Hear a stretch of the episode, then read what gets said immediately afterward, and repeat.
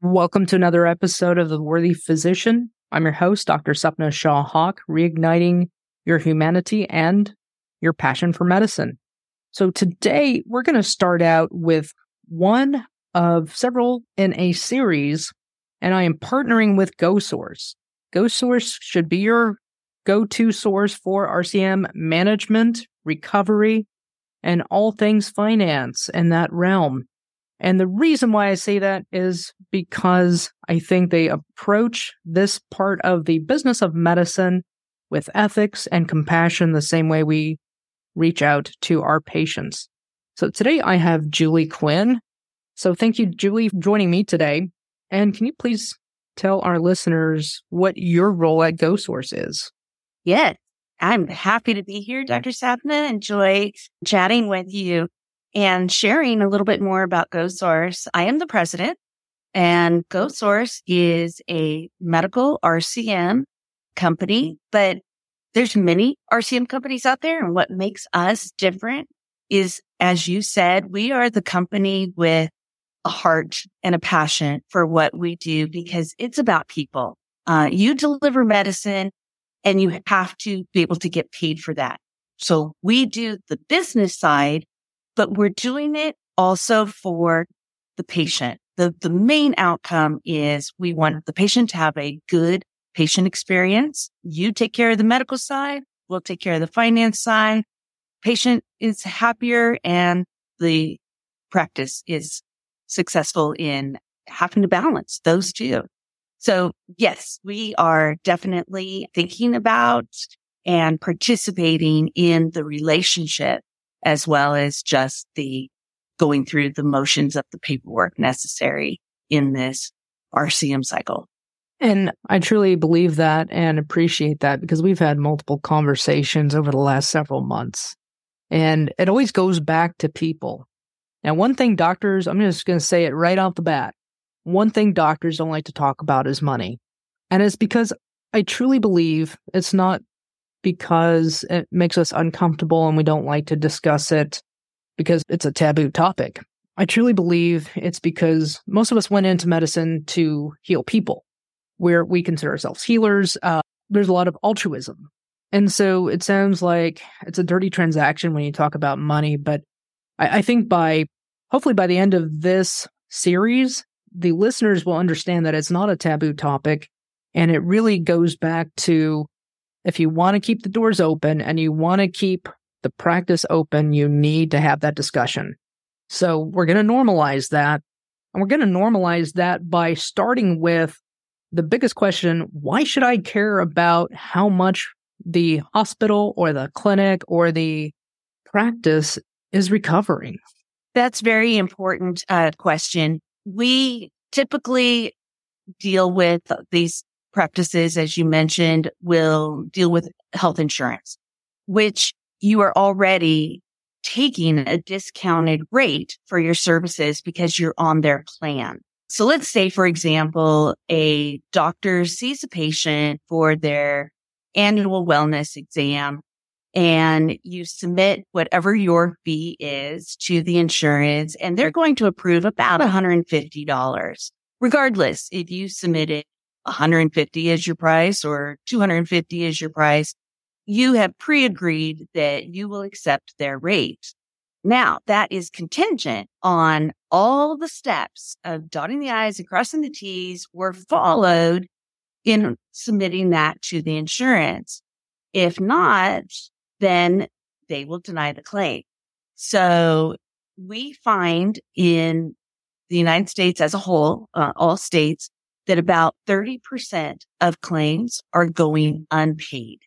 And that is significant. That's a lot of money. If you saw nine patients today, imagine you only got paid for six. And that's really hard to keep the doors open working on 66% of an already discounted rate. So about 20 to 30% is just left on the table. Correct that's infuriating because you can't there's no nowhere else really can you go and say i'm only going to pay for two thirds of my meal or my hotel stay or my trip And the reason that it's left on the table is because it's very expensive to go after those that have been erroneously denied, or often it's not really a denial. It's just pended for more information. But if the hospital or the clinic or the physician's practice does not have the resources to do those second touches, or in some cases, a third touch, it just doesn't get paid. And it's often a misnomer that I don't want to spend $10 to collect nine. So they just don't do it. But there are ways to get it done that it does not cost as much as what you're recovering. And those are some things we'll be talking about. But another thing is trying to get those claims and uh, submitted in a timely manner. And you're talking about you probably need the clinic note in order to submit that or at least go back for more information. That is correct. The doctor's note is critical to the billing process. I'm sure you've heard, your listeners have all heard when you go to your seminars, if you didn't document it, you didn't do it. So this is the biggest challenge when I do consulting with doctors. Be thorough and close those notes quickly so that the rest of the billing process can take place with highest level of success. Yeah, it's the bane of our existence, right? The documenting because yes, we are operating in a time where EHR is is a, a must unless you do direct care. Having said that, there are tools and we've I'll refer to them in the show notes. But going back to the episode with Dr. Mary Leung, who is also a physician and coach, can optimize ways to get your notes done in a timely manner. Also, there is AI. So there are resources out there. It's just a matter of how do I incorporate that into what I'm already doing? I, I know we will try to weave that in and answer those questions further. But to re- to summarize, 20 to 30% is left on the table for work I've already done. And it's expensive to claim that. And we're going to get into some areas in the very near future as to how we can decrease that cost and make it more profitable. And yes, we're using the word profit here in in a podcast geared toward physicians, P R O F I T, because that is what keeps the doors open. That's a lot what allows the hospitals and clinics to be able to keep their doors open and keep us physicians being able to take care of patients. So we can't treat the body and mind differently or separate. We cannot treat the financial side of a practice or a hospital separate from the clinical side. Absolutely. So it helps the bottom line, but also it's important. How important is it? You've been in the consulting realm of working with physicians and, and, and clinics. How important is it that physicians get paid? And I know this is going to be a, this is probably a rhetorical, eye rolling question, but it's one that I think we need to talk about openly. What have been your experiences with that? And what answers do you have to that for, for physicians? As you said, in order for us to serve patients, uh, they were serving the community. And in order to do that, we have to have support staff and we need good support staff every position from your person making your appointments on the telephone, your front office staff, your back office staff, your business office. All of these people are needed for this whole process to work successfully. And then there has to be payment for the physician. You have bills to pay as well. Um, so you need to have a, a income that is sufficient for everybody in this whole lineup. And the more port people we have and the better job they're doing, the more patients we can serve. So it, it actually is to our benefit to have a really good system mm-hmm. and be scalable so that if we want to be able to increase our patient load, we can just, we can just plug in more people in each of those steps of the process including additional doctors to bring in. Some community areas, I believe you, Dr. Sapna, are in a more rural, underserved area. You might have a shortage of doctors. So you have a need to have more people on your schedule than perhaps a doctor that's in the city that can say, Oh, I'm only going to take a patient every 30 minutes. If, if there's enough doctors to serve that community to be able to have that schedule, great. But what if we need you to be able to see two or three patients in that time frame? We need support staff. So profit is equal to growth of ultimately serving more patients. Thank you for bringing that up because practicing in real time, one of the biggest issues is staff retention. It is staff retention. And this is across the board. We're seeing rural hospitals, clinics, solo practice clinics that have really been pushed to either sell or on the verge of closing or selling because of that bottom line not being hit. And so I'm going to I'm going to flip this and for the listener, I'm not advocating corporatization of medicine.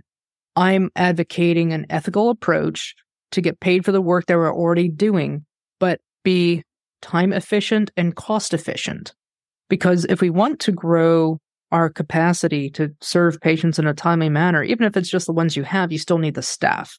And everywhere we're looking, there's a staff shortage because of lack of benefits or pay, or I just simply don't want to. It's a multitude of things. But one thing that we can attack is if we can collect more in an efficient, especially cost efficient, time efficient manner, that allows for more growth and hopefully proper staffing. Correct. Yes. Imagine if you can increase your revenue 20%, you could give raises to your star performers and keep them engaged in the long-term relationship. You could attract new staff members. You could attract new positions to your area because it will show that the stability that we are here. We have a good service. We have a need and we are viable business wise to, to stay the long, for the long time. So RCM is really the financial backbone of medicine, whether it be clinical or whether it be the the hospital. And again, I think it's areas where we're not too sure if we understand it. We have to understand every piece, right? But the truth is, I think just understanding the importance and understanding that you've been in this business for 20 plus years. So it's not like this is just overnight. This is your career. And every place that you've worked, this is, these are the percentages that are coming up. That's concerning. Again, there's no other area where you get paid for 66% when you're going to give 100%. But good news is there, there are solutions and GoSource is one of these solutions. And what we can do is get those claims out to the insurance carriers, claim claim as much as possible upfront, timely, and then immediate quick response to any rejections. That is the key because these insurance companies have a time clock that many are 60 or 90 days that they need to have received it in what they consider a clean claim, meaning there's all the correct codes and modifiers and patient can be identified and, and, and all of the just basic elements of the claim are accepted into their system by that date or you forfeit the opportunity to be paid. So that is critical that those upfront systems are in place. But then what we specialize in is the 30% that is being asked for additional information or erroneously denied. And we're not going to accept that. We're going after those. We're going after those very aggressively and early. The earlier you catch those and resolve them, the higher level of success for recovery. So we'll fight them to the very end and get majority resolved. Again, going back to ethics, uh, you want the best for the patients, you want the best for the physicians and the clinicians. And again, it's about ethics. We it's a little bit unethical to not get paid for what you're doing, so you're optimizing options and through that, when utilized efficiently and effectively, that increases the opportunities that physicians and the staff have within their community, again, to provide care. That's why we went into medicine. So, again, not to demonize the word money or profit, it is not because we went into medicine to make money. Heck, we come out with hundreds of thousands of dollars of debt, right? And we're paying that off until until God knows when. But the point is to stay and have that edge, keep our head above water, hopefully in a nice, relaxing, floating way instead of having to tread water and from month to month. And Juli, how can the listener reach out to you and how can we reach out to GoSource? Oh, thank you. Our website is go, so in, not dot com, dot in. And you can go to our website, you can request it, more information, and we'll set up a discovery call. Talk about what your needs are, what your challenges are, your pain point, and we can then talk about what we can do and decide together if it's going to be a, a good fit. Thank you very much. And for the listener, what is one last pearl of wisdom that you would love to leave the listener about about RCM and about finances for practices and hospitals? You can have a successful financial side to your practice. And if you surround yourself with knowledgeable people that are really passionate about bringing in the, the money for the work that you did, that you are passionate about taking care of patients, find a team that is equally as passionate and uh, together you'll be able to stay treating your patients and having profit at the end of the day. Thank you very much for that. Again, it's not to demonize, but it's to, it's just a topic that we're so uncomfortable to discuss, but I think it's so important and especially in today's world in order to stay afloat if you're a small practice, an independent practice, or if you are in multi-specialty or even the rural hospitals, the, the larger entities are, it is tough. It is tough and we all want to do our best. And if we can alleviate one area of hurt and I think all businesses are hurting right now financially. So this could be a very good long term cure for that financial hurt. So thank you very much, Juli, and the links will be in the show notes. If you have found this helpful, like, share with a friend, click on the link in the show notes. This is another episode from The Worthy Physician. We can all use some camaraderie.